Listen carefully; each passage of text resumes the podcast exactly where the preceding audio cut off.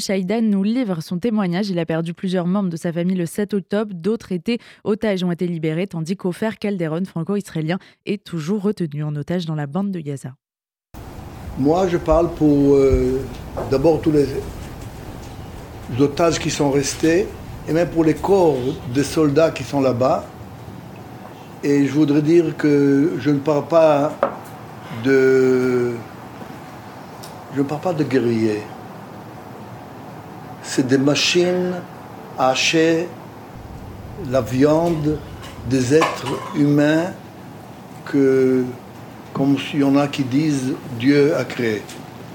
C'est pas du tout des terroristes. C'est pire. Il y en a qui on les appelle les nouveaux nazis, mais je ne sais pas ce que c'est les nouveaux nazis. Moi, j'ai pas d'espoir. Oui, j'ai besoin de votre support. Support, oui. J'ai besoin que vous racontez notre histoire. Parce que la première fois que je suis venu en France, c'était pour demander à les 12% de Français qui, qui disaient qu'ils étaient neutres. Je ne pouvais pas comprendre ce que ça veut dire être neutre. Est-ce qu'on peut comparer la situation des, gens qui vivent en, à Gaza, avec ce qui est arrivé avec les familles de Nirose. Mon frère et mes parents sont dans la terre de Nirose. Pour moi, Nirose, c'est une deuxième maison. On était deux frères, moi au kibbutz Dan, au nord, et mon frère Uri Dan qui était à Niroz. Sa femme, comme je, je vais essayer de montrer, sa femme et sa petite fille ont été assassinées. Et je peux dire quelque chose de nouveau que je ne savais pas il y a deux semaines. On les a trouvés les deux dans la maison, brûlés ensemble. Je ne sais pas imaginer Qu'est-ce que ça veut dire pour Carmel à la mère et pour Noé à la fille? Mais je sais très bien ce que ça fait pour Galit, la mère de Noya et la fille de Hadas. Elle a tout à fait perdu la notion de se combattre pour vivre maintenant. Et petit à petit, on essaye de l'aider. Hadas, que peut-être vous avez connue. Elle est la mère de Erez et de Sahar. Ils s'appellent maintenant Calderon puisque leur père s'appelle Calderon. Elle ne pouvait pas vivre pendant 110 jours, euh, pardon, 54 jours, mais elle continue à faire tout ce qu'elle peut pour sauver le père de ses enfants. Galit fait la même chose. On ne peut pas s'arrêter on ne peut pas ne pas faire ça.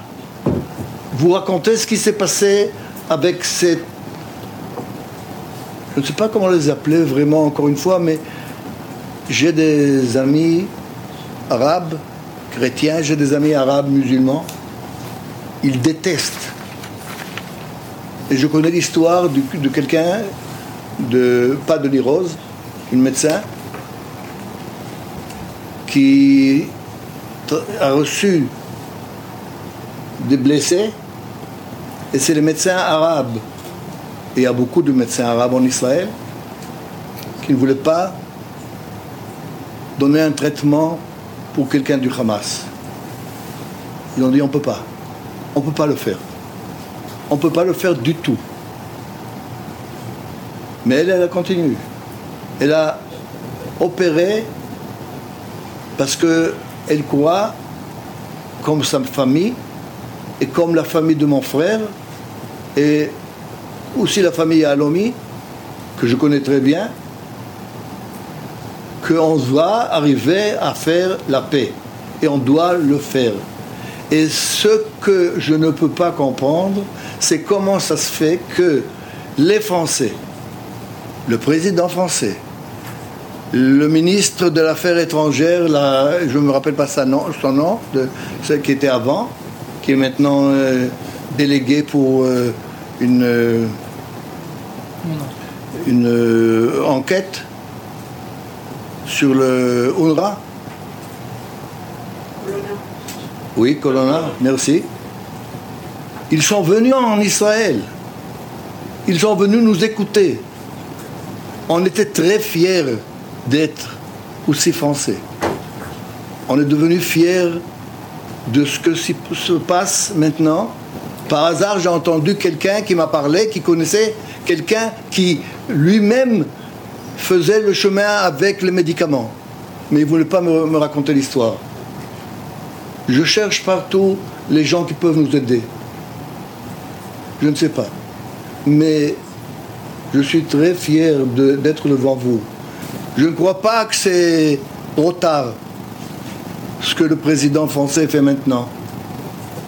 Pas du tout. Étant donné que Offert est encore là-bas.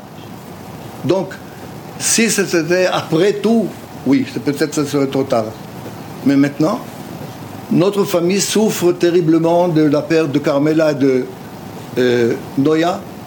On a très souffert et on continue à souffrir parce que les deux enfants, comme vous le savez, qui ont été libérés, Erez et Sar, sont sortis de la, fenêtre de la chambre.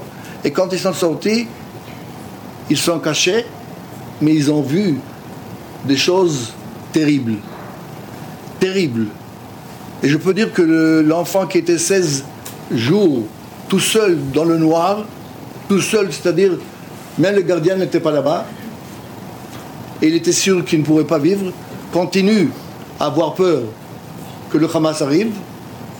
Je peux dire que tous les autres membres de Niroz qui étaient avec Sar ne la laissaient pas seule une minute pour ne pas être, que ce ne soit pas possible pour les Hamas de toucher à cette fille. Et je sais qu'on a vu Ofer qui boite, mais je ne crois pas qu'il boite parce qu'il était blessé, il boitait peut-être avant, mais on ne sait pas ce qui se passe avec lui. Toute la famille en Israël et en France, et on a beaucoup de familles, d'ailleurs euh, la famille qui s'appelle même Atal, comme le Premier ministre, on fait tout ce qu'on peut. On fait tout ce qu'on peut. Et ce qu'on vous demande, c'est de nous raconter, de continuer à raconter ce qui se passe, ce qui s'est passé. Quand je dis que je n'ai pas d'espoir, c'est parce que je n'ai pas d'espoir. Je crois que l'espoir, ça sera quand je verrai tout le monde. Je pourrai toucher Ofer et les autres. C'était le témoignage d'Ishaïdan, membre de la famille Calderon, franco-israélien, toujours retenu en otage dans la bande de Gaza.